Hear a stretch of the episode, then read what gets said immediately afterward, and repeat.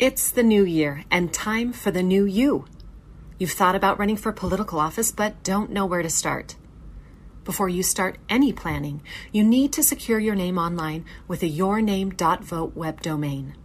This means your constituents will know they are learning about the real you when they surf the web. Secure your domain from GoDaddy.com today.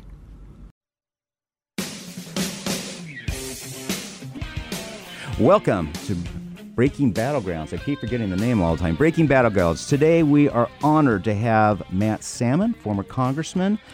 He is running for governor of Arizona, um, top tier candidate, and have been a major part in making Arizona what it is today.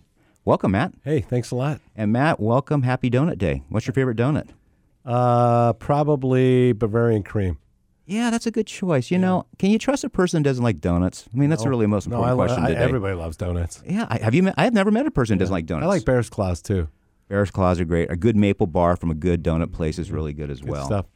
Um, we're going to play a clip here real quick on your commercial that's out now. Great. And let's talk about the border a little bit. Jeremy, go ahead. Joe Biden and the radical Democrats in Washington have created a border crisis. Their liberal open border policies threaten Arizona families. I'm Matt Salmon, and I'm tough on illegal immigration. If Washington won't secure our border, Arizona will. I'll start with 24 7 support for law enforcement along the entire border and more funding for helicopters and technology to crack down on the drug cartels. It's time to secure our border and enforce our immigration laws. Uh, it's a great commercial. I've actually shared it with probably a dozen or two people. And, I, Yeah. was- and I always going to get I get these commercials because I donate, and they say, "What did you think?" And they said, "Well, it seems like realistic. It's like a realistic plan." That's that's the comment that got back from me. I liked it, and he seemed realistic. Tell us about how you would implement this real this realistic plan to people I've shared it with. So first off, um, when I get elected governor, I'm gonna on day one I'm gonna declare a state of emergency at the border. I'm gonna call a special session of the state legislature, and I'm gonna ask for several things. First and foremost, I'm gonna ask them for 200 million dollars, and 140 of that is going to be uh, to send uh, uh, 1,200 armed National Guard to the border, and uh, it's patterned after what happened during the George Bush years, uh, and they actually did achieve functional uh, security on the border.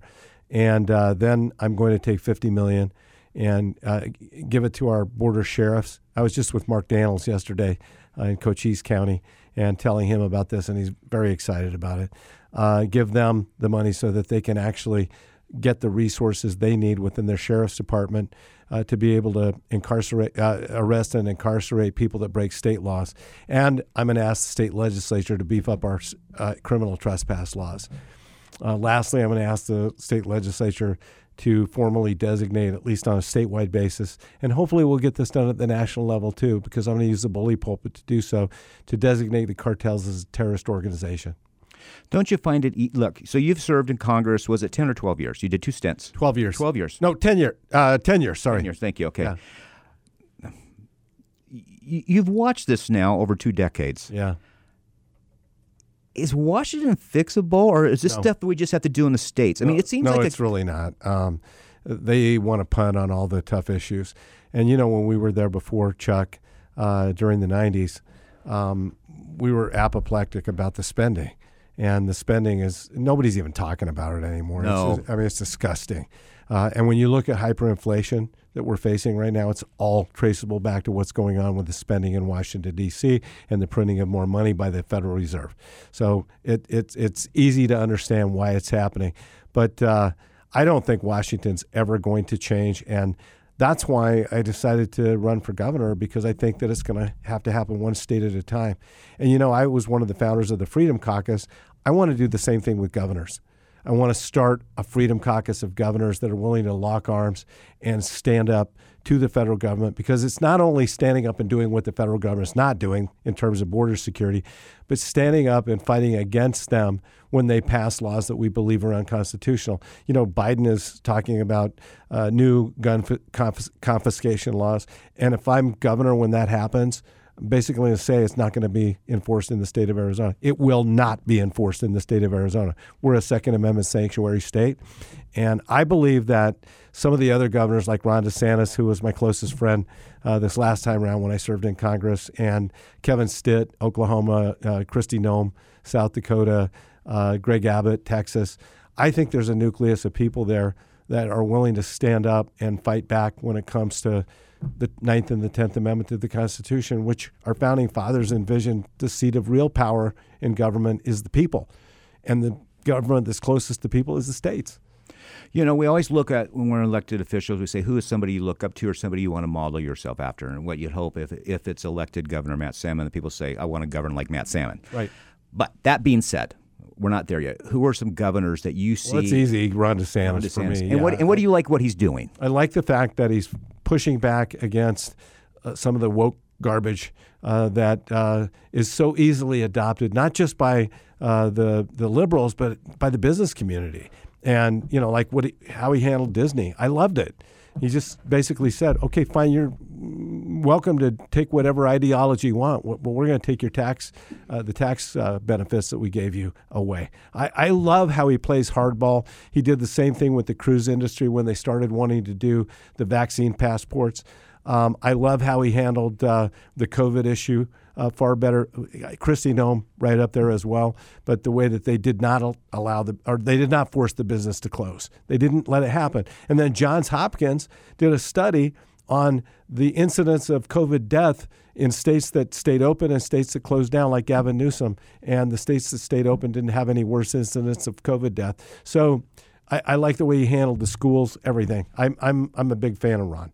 He and I actually introduced uh, an amendment to the Constitution together, which was very straightforward. It just said Congress has to live under the same laws it passes on to everybody else. And what was the result of that vote? Uh, we never even got a vote, which is really, really frustrating. And that, that's, that's what I'm saying. You know, whether it's uh, balancing uh, a balanced budget amendment, which is absolutely required, or whether it's uh, term limits, which I support 100%. Uh, it's never going to happen in Washington, D.C. They're never going to get control, I think, of the spending. They will never. Uh, I, I, I try as I might, you know, this uh, border security stuff that we've been talking about for years and years and years. Um, it's just it, Congress is not going to get it done. It has to happen at the state level. Absolutely.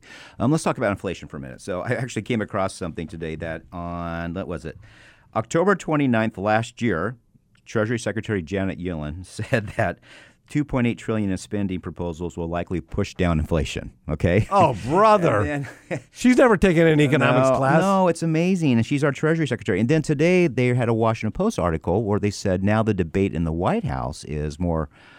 Well, how do we spin it? Not what the policy is to make it different. How do we spin it? That's an honest conversation we're having in the White House. Um, I, I think one thing one thing that frustrates me when you have people vote for governor or you know, uh, for example, I always see statements on we'll use Twitter because we know most people are insane on Twitter, but right. they go and they question Secretary of State candidates. Well, what are you going to do about immigration? Well, they can't do anything. It has nothing to do with their office. But they're right? all talking about they it. They all talk about it, but it's not their office, right? right? No, it's not their office. So let's talk about inflation for a minute. This is really a federal money problem in a lot of ways. Plus, there's other features, right? When there's you know, supply economics, things of that nature. Right. What can a governor really do to help in this area? It's not that you're going to be able to cure it because we have high inflation in Arizona right now. So what what, what would Governor Salmon do? I, I, think there's a few things that can be done. I think that we can do everything that we can to try to make uh, housing more affordable, and it's a supply and demand issue. Mm-hmm. Uh, we have a shortage of, of houses right now in the state of Arizona. We're, we're sitting on 9.2 million acres of state trust land. And so I think we can be a lot more aggressive in how we use that state trust land. And uh, most of the money, 85% of it, goes toward education. And we can uh, re- reduce our reliance on other things because, as you know, I want to get rid of the income tax. Right. And I've pledged to do that over my first four years. Corporate or personal? Both. Both. Okay. Um, I want to get rid of income tax in this state. I've never been a fan. You know, I was a fair tax guy uh, back during, uh, you know, when Bill Archer uh, many, many. I'm many, many years ago. Many, many, years ago. But I've always really had a real problem with uh, the income tax, and it goes back to what Ronald Reagan said. He said that we we tax what we want less of, we subsidize what we want more of.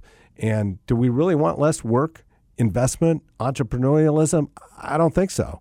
And I think that if we got rid of our income tax in Arizona, we would be beating off the right kind of business with a stick. And uh, I'm a supply sider. People are always asking, well, how are you going to pay for that? Well, wait a minute. Come on, you, you make it sound like uh, uh, the economic system is totally predicated on, uh, you know, spending. It's not. Uh, that's the Keynesian uh, philosophy, and I don't subscribe to that. I'm an Austrian guy, thank you very much, and uh, and Atlas did shrug. Mm-hmm. so I, I truly do believe that um, when it comes to income tax, if we didn't have it, there'd be better high-paying jobs, and it also mitigates, you know, some of the cost of inflation with people that they don't have to pay an income tax. What do you see the role of the governor in bringing together both parties from the aisle and getting issues? It's like fair, like housing, but I mean, I so let's or water. Let's, yeah, water. So I want and I want to get into water because it's probably right. the number one pro, probably number one priority in the state that no one really wants to talk about because it's a little boring to your water doesn't turn on, right? Right. But let's talk about housing. Then let's go to water. So. Right how do we do that? I, I, think most people have a misperception of what housing, low income housing is. If you explain what you would do and why this would make a difference to some people. Well, for one thing, what I wouldn't do is rent control. Uh, and I'm not going to put the heavy hand of government. I, I, do believe in a free market system. And um, again, I think in Arizona, when it comes to the cost of housing, I think we can mitigate that by providing more opportunity for houses and land. Um, so uh, through our state trust land. Uh, so I think that's an opportunity. Um, I also have heard some really innovative ideas. Uh, I was in Yuma, and uh, the Yuma School District was telling me that they are actually uh, built. They have uh, a, a, large swath of uh, land there in Yuma that, that they own as a school district, and they're going to dedicate it for housing. And they're going to work with um, you know a private investor uh, to come in and build housing not all of it will be affordable housing, but a lot of those units will be set aside for teachers, uh, brand new teachers. And I think some of those innovative ideas are actually really good. And I think that uh, we ought to support them. We've got about a minute left before the break here. What is the difference you saw in Congress between your first stint of six years and your second stint of six years? Because you had a good gap in between. Night and day. What changed? Night and day. Uh, it just became so much more adversarial. And the uh, so so for one thing, um, you know, we had a lot more blue dog Democrats. Correct. Uh, when I served in the '90s, there were no blue dog Democrats. Almost. I mean, you had the Bill Ortons back then, and they're they they they're gone. They're gone. They're completely gone. And uh, and so it, it, it is hyper partisan. That's one thing. And Obama, you know, who uh, was supposed to be the great uniter and unifier, ended up be, be uh, becoming the great divider, uh, and race relations got worse under his leadership instead of better. Uh, and then the other thing, you know, with his policies, and remember how frustrated a lot of us were during the Bill Clinton years. I was nostalgic for Bill Clinton when I got, you know, serving with uh, Barack Obama because he was horrible and he was arrogant and he saw no use in a uh, separation of powers. He basically thought he was elected king. And uh, that was really frustrating. And then the other thing is our, our leaders were gutless. Yeah. I mean, totally gutless. I'm, I'm saying our Republican exactly. leaders were totally gutless. This, this is Breaking Battlegrounds. We're going to take a quick break and we'll be back with former Congressman Matt Salmon, who's running for governor of Arizona. We'll be right back.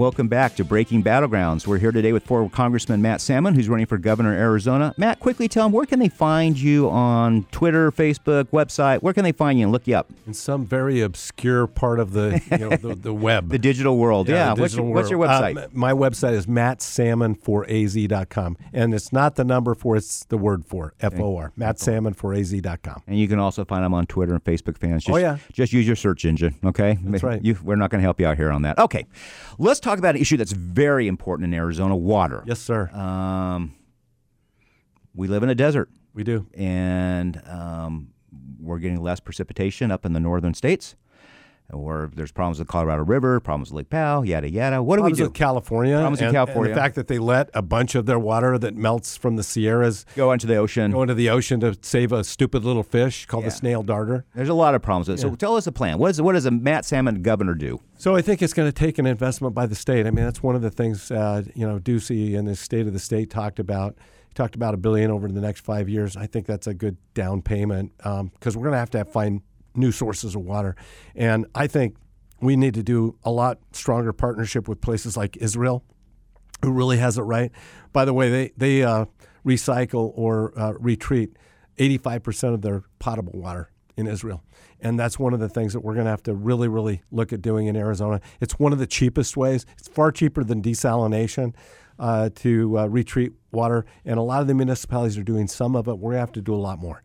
Um, I think the desal idea is a good one for a long term solution, but it, it's it's five to ten years away, and uh, there's no agreement yet with Mexico. They're talking about uh, uh, a desal plant on the Sea of Cortez, and then not piping the water to Arizona because that would be incredibly expensive, but letting Mexico keep that that desal water that we're a partner with them on that plant, and then uh, us getting about 200,000 acre feet of their Colorado River water mm. allocation uh, coming through to us. So that's a really innovative idea, and I what, like and it. What 200,000 acre feet? What is how many people? How many people does that that help out? That that's just a, a small down payment. Yeah, I mean, it, it, we we have a. I mean, we're we're talking millions and millions of acre feet, um, and uh, we're we're going to need to pull out all the stops. Um, we also have an aquifer in Arizona that's really full of water. It's called the Harquahala aquifer, but it's briny and it's going to have to be treated as well. We would have to build infrastructure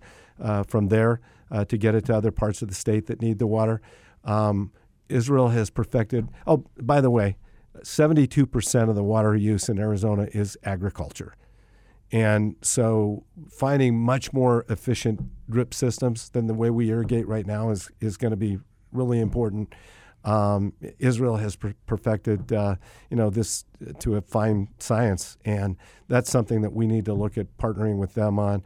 Uh, but in the final analysis, I think conservation is going to have to be part of it. There, there's no easy way out for us. Um, we're gonna, it's going to have to be all hands on deck and all of the above. And it's going to cost money. And it's going I to cost pe- money people because understand because that. when you look at when you look at new infrastructure, uh, when you look at desal plants, when you look at retreating water and treat, treatment plants, uh, all of that's going to cost money. And so, yeah, it's going to take a big investment by the state.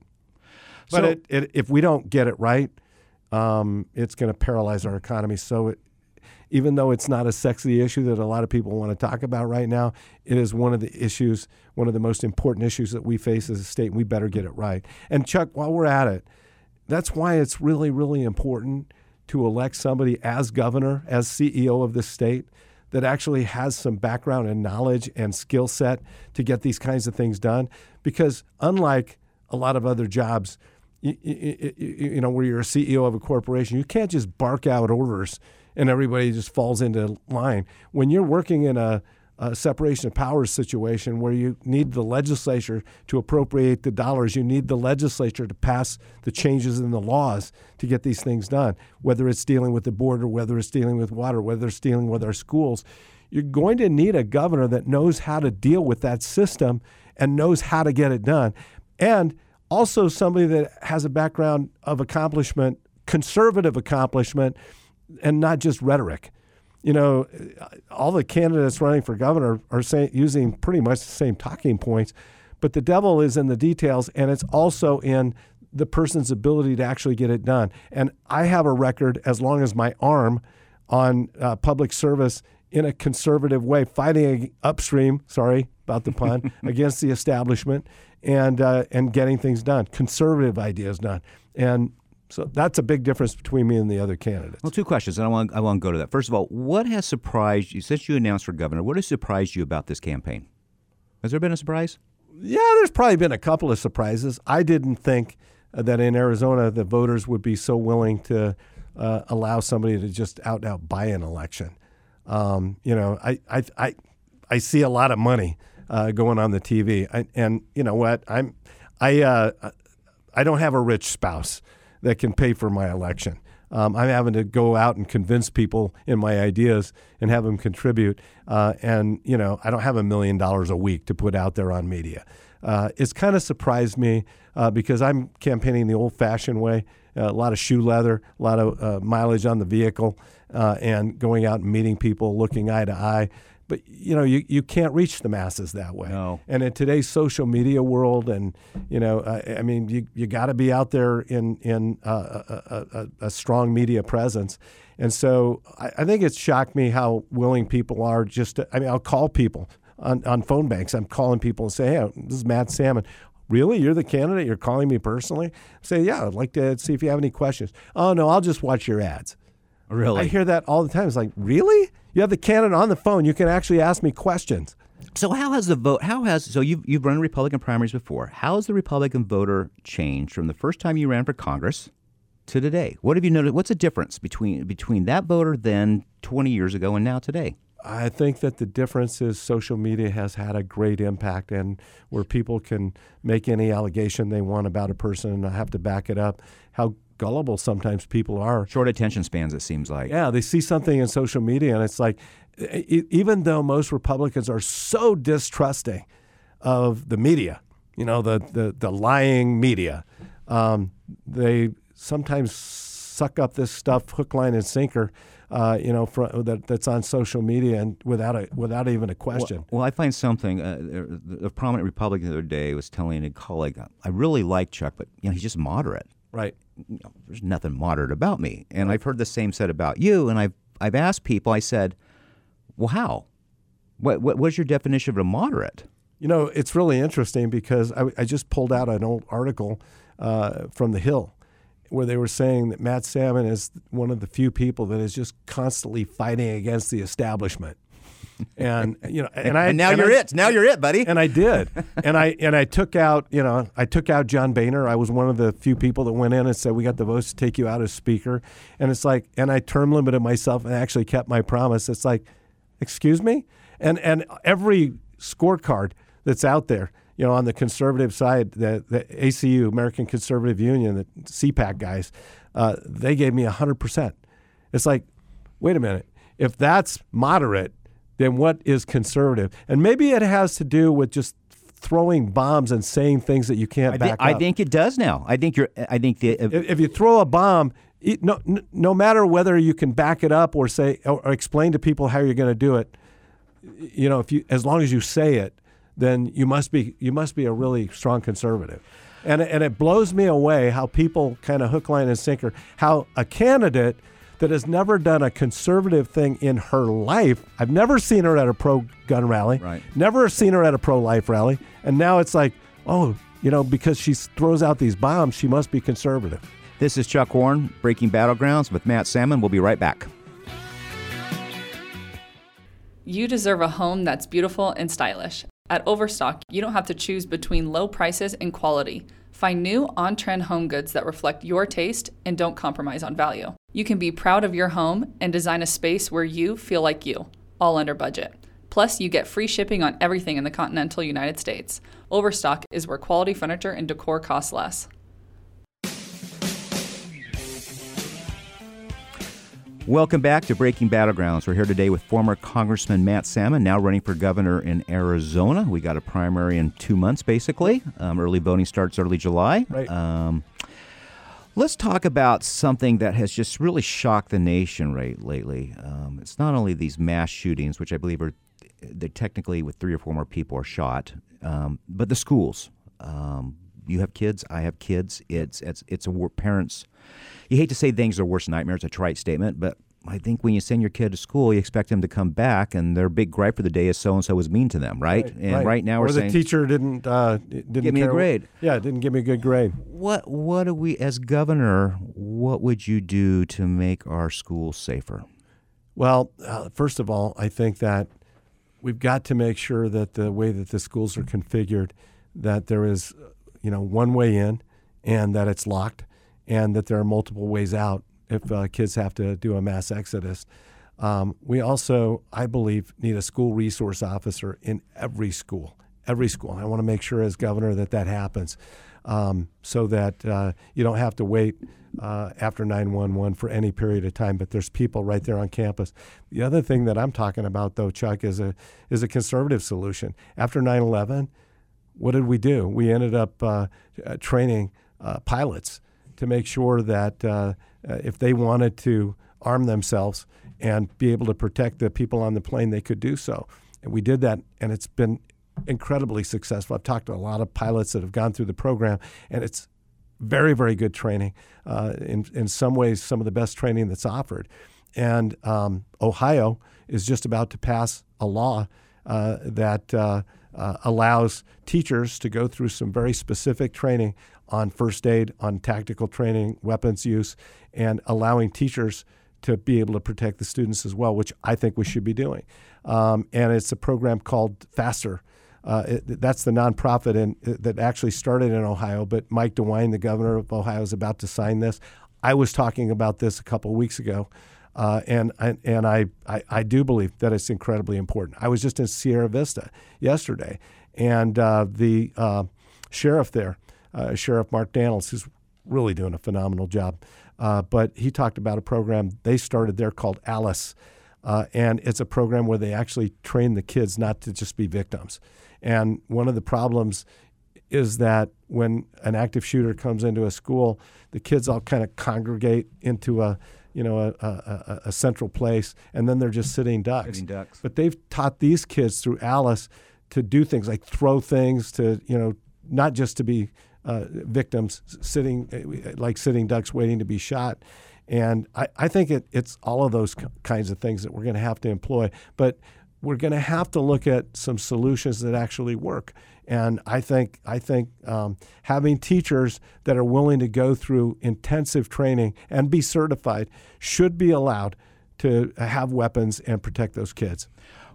Florida has a red flag law. I, I, think that surprises most conservatives. It has a red flag law. It happened before DeSantis. Yeah, it, was Scott. It happened with Rick they've, Scott. They've yeah. said they've you know um, done nine. They've implemented it nine thousand times. Right. Where are you on that? I don't support don't it. support it. No. And what would be your reasoning if someone asked you? My, my reasoning is it's too easy then to to say, well, this person, you know, who may be a little ADD or, uh, you know, wh- where are you going to draw the line?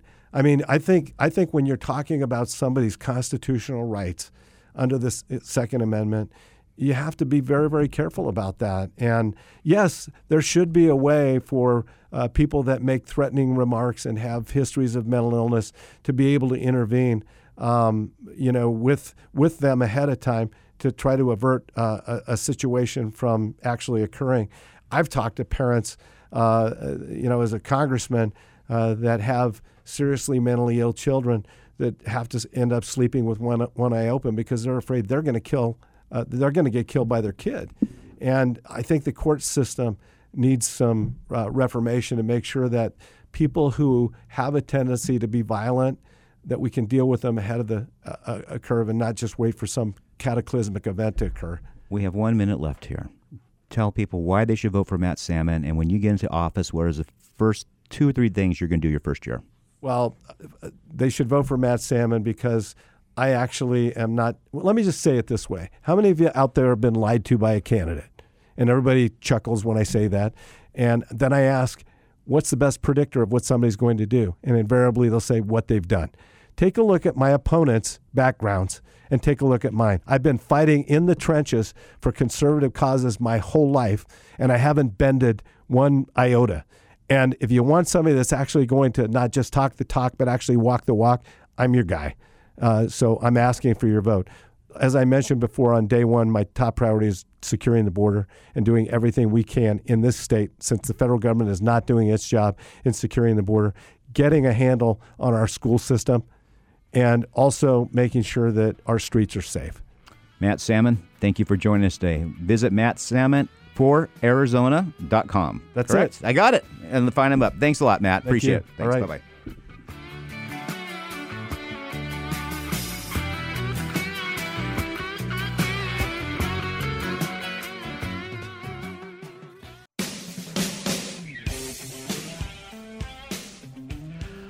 Welcome back to Breaking Battlegrounds. I'm your host, Chuck Warren. Sam is out today. Uh, my co host for this segment is our previous guest, former Congressman Matt Salmon, is running for governor. We have on the line now for our last segment Albert Eisenberg. He's a political strategist and principal of a messaging agency called Blue State Red, based in Philly and Charleston, South Carolina. And he has written and appeared for Fox News, Real Clear Politics, National Review, Washington Examiner, Philadelphia Inquirer.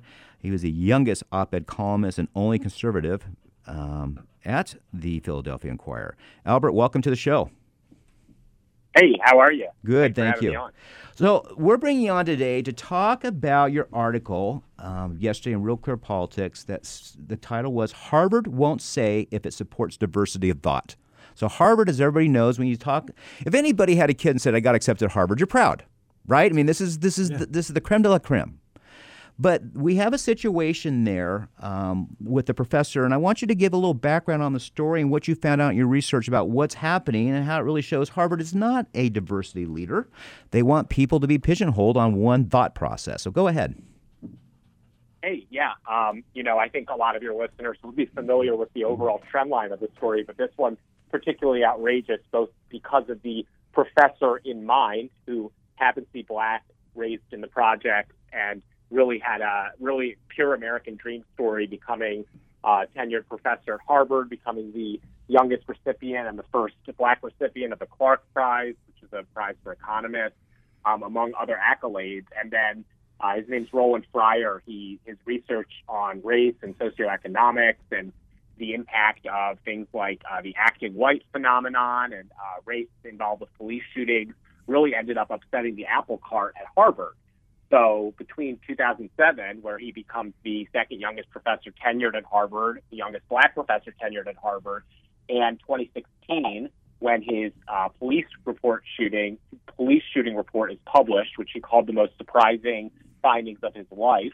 Uh, Roland Fryer did this research finding that police use of force might be higher with uh, black suspects, but their actual uh, fatal shootings was higher with white perpetrators. Um, that it was surprising. It ended up really upsetting the apple cart at Harvard because he was challenging a lot of political um, niceties and going directly into the research. So Harvard basically, what ensues is a kangaroo court in 2018 and 2019 where a former research assistant comes forward with allegations of sexual impropriety from Fryer. Vast majority of those are dismissed, although several of them are um, upheld by a, a neutral investigating committee, which said, you know, you shouldn't have been, you know, texting this research assistant sort of sexual come on, but that's nothing groundbreaking from, you know, people in power. And the committee recommends training, you know, sensitivity training. And instead, Harvard says, we're going to shut down all of your research. We're going to bar you from the classroom for two years. We're going to put people in charge of your research who are publicly outspoken and being against you know, your findings and you as a person. And they even considered revoking his, which had happened since the Civil War. So it was a story of shutting somebody up and muzzling them, which is now in 2022 kind of taking light because of a documentary film that was made earlier this year by Rob Montz, and because uh, Glenn Loury and Bari Weiss are sharing the story. And I was proud to be able to share the story in Real Clear Politics yesterday as well. And if you'll allow me to rant for just one more second, what was particularly shocking to me is I emailed Harvard and asked them for comments, uh, asked, gave them the opportunity to uh, respond to all the points that um, I understood as far as the facts of the story, and asked them whether they support intellectual diversity on their campus. And they not only ignored several requests for comment, they actually wrote me back and said that they were refusing to comment. so to me, that says Harvard will not say if it supports intellectual diversity. Well, let's talk about some of the groundbreaking research he's done. You talked a little bit about the police shootings. He's done some other things as well. It has to do with education.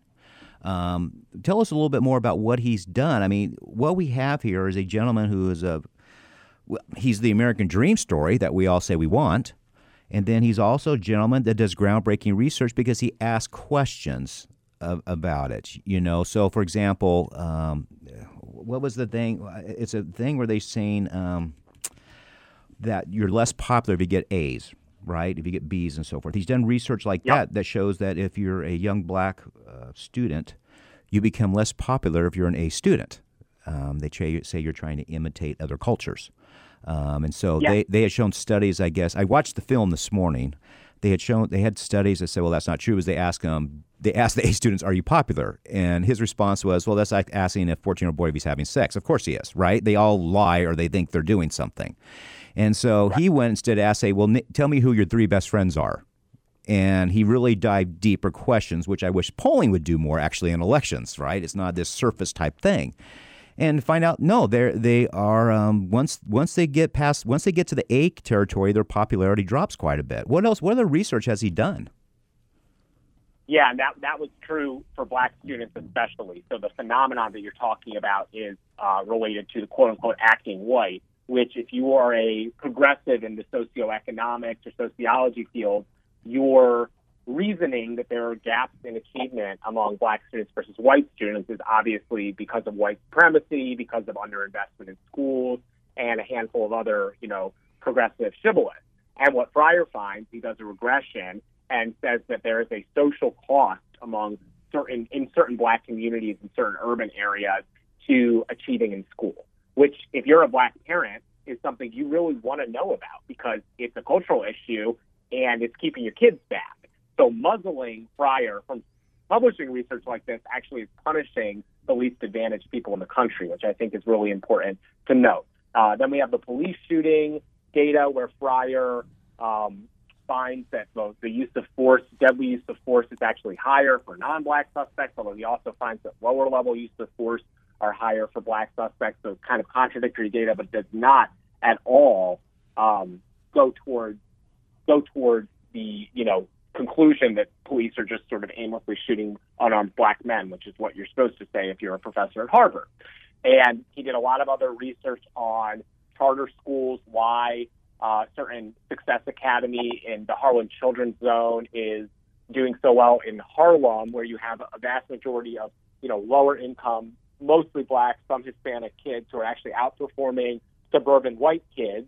And he finds that there are certain commonalities to how those schools perform, those charter schools perform, such as aggressive personnel management, which means firing bad teachers.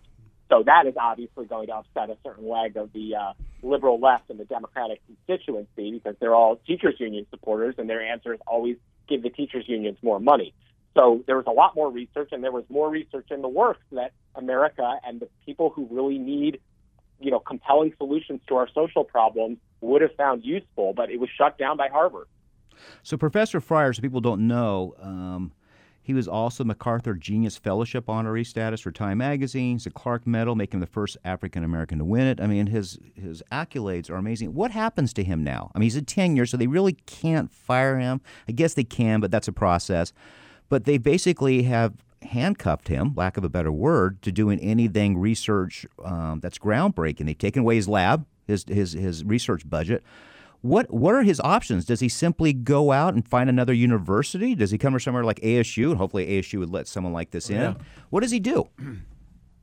Well, hopefully, and I'd love to hear from your co-host on what he thinks of, you know, whether ASU would let him in, because I know that there are um, sort of conservative or free-thinking institutions within the Arizona education system. But the options are few at Harvard. He has the sword of Damocles hanging over his head at this point because the people supervising him now after a two years suspension and shutting down all of his research, he's back in the classroom. And the person directly supervising him is somebody who said she wanted to revoke his tenure, which never happens with professors. I mean, it hadn't happened at Harvard since the Civil War.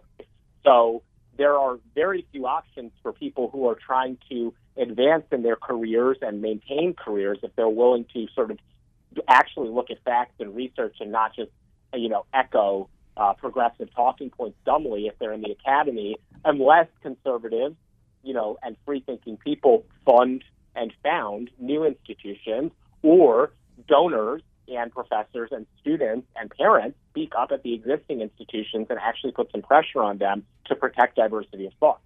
We're with Albert Eisenberg. Um, he has joined us today. He wrote a great article yesterday for Real Clear Politics um, about, and the title was simply Harvard Won't Say It That Supports Diversity of Thought. You can find that on our website and our social media pages. Um, former Congressman Salmon has worked at ASU. Yep. Um, tell, how would that situation be handled there? Is it any different? You know, when they do these uh, witch hunts, what, what's really sad to me is that, you know, during the time of Anthony Fauci and all the liberals were saying we need to do uh, our, our activities and our policies based on science, everything. That was the mantra. And here you've got a professor that's actually using science and data to analyze issues and problems to come up with answers. Which is what you're supposed to do. what- exactly what you're supposed to do in the i- i- educational realm. And our educational system, I, I taught actually at ASU too, and I started out the class.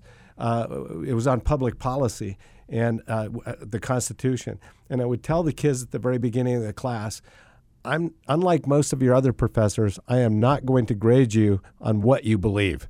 I'm going to grade you on how you defend what you believe. And how did they respond to that? It was great. I mean, at the very beginning of the semester, it's kind of funny, Chuck, because at the beginning of the semester, I would kind of ask the kids where they fell on the political continuum. And most kids, uh, predictably, uh, were on the left side of the equation. Uh, at the end of my class, uh, far more were on the right side of the equation because uh, the policies that we conservatives espouse are based on human nature and they're based on common sense. And I think you you're, you're always kind of led to the right conclusions. Excuse the pun on right, but uh, but I, I I truly do believe that you know in today's society, the trump card and and uh, it, it just it's so frustrating uh, is to throw down these allegations of uh, you know uh, of uh, sexual you know sexual propositioning or you know uh, using your, your, your status to try to uh, you know hurt someone through that methodology. But it's really really that's the trump card. And then once that allegation is thrown out remember the you know the supreme court nominations. Right. Um, you know and and you th- or, b- both with uh, you know clarence thomas as as well as the most recent one. But the sad thing is there's there's almost no defense. It, it, you're you're you're tried and convicted all in the same you know uh, sentence uh, when somebody comes out with any unsubstantiated, unsubstantiated uh, allegations like that.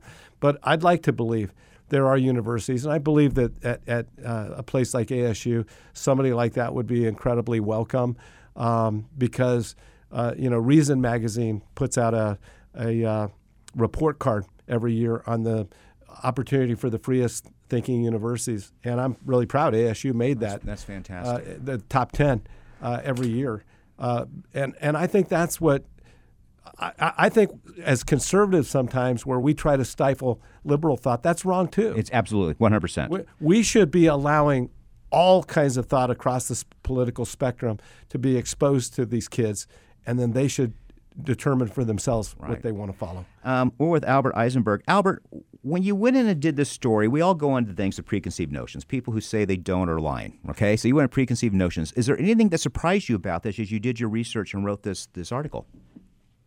Sure, and I think that's a good point. I mean, you know, I I am uh, sort of a classical liberal, current conservative, and I, you know, wanted Harvard to tell me that they care about diversity of thought, and I was gobsmacked that they refused comment. I mean, that's the first thing that surprised me is, you know, you have a press office, just send something boilerplate. I mean, it's all over their website. We're here for free inquiry. We are the, you know, leading institution, la da da. They didn't send me a thing and they wouldn't defend it.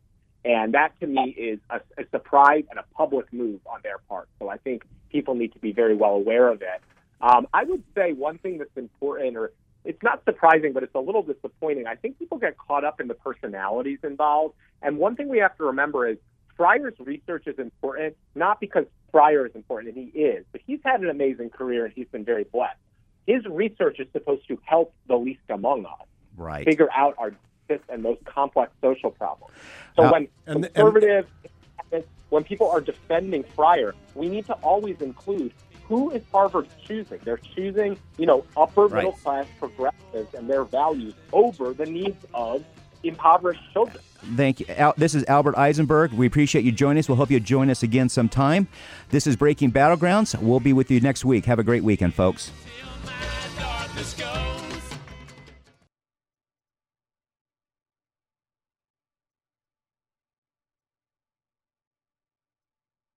The political field is all about reputation, so don't let someone squash yours online. Secure your name and political future with a yourname.vote web address from GoDaddy.com. Your political career depends on it.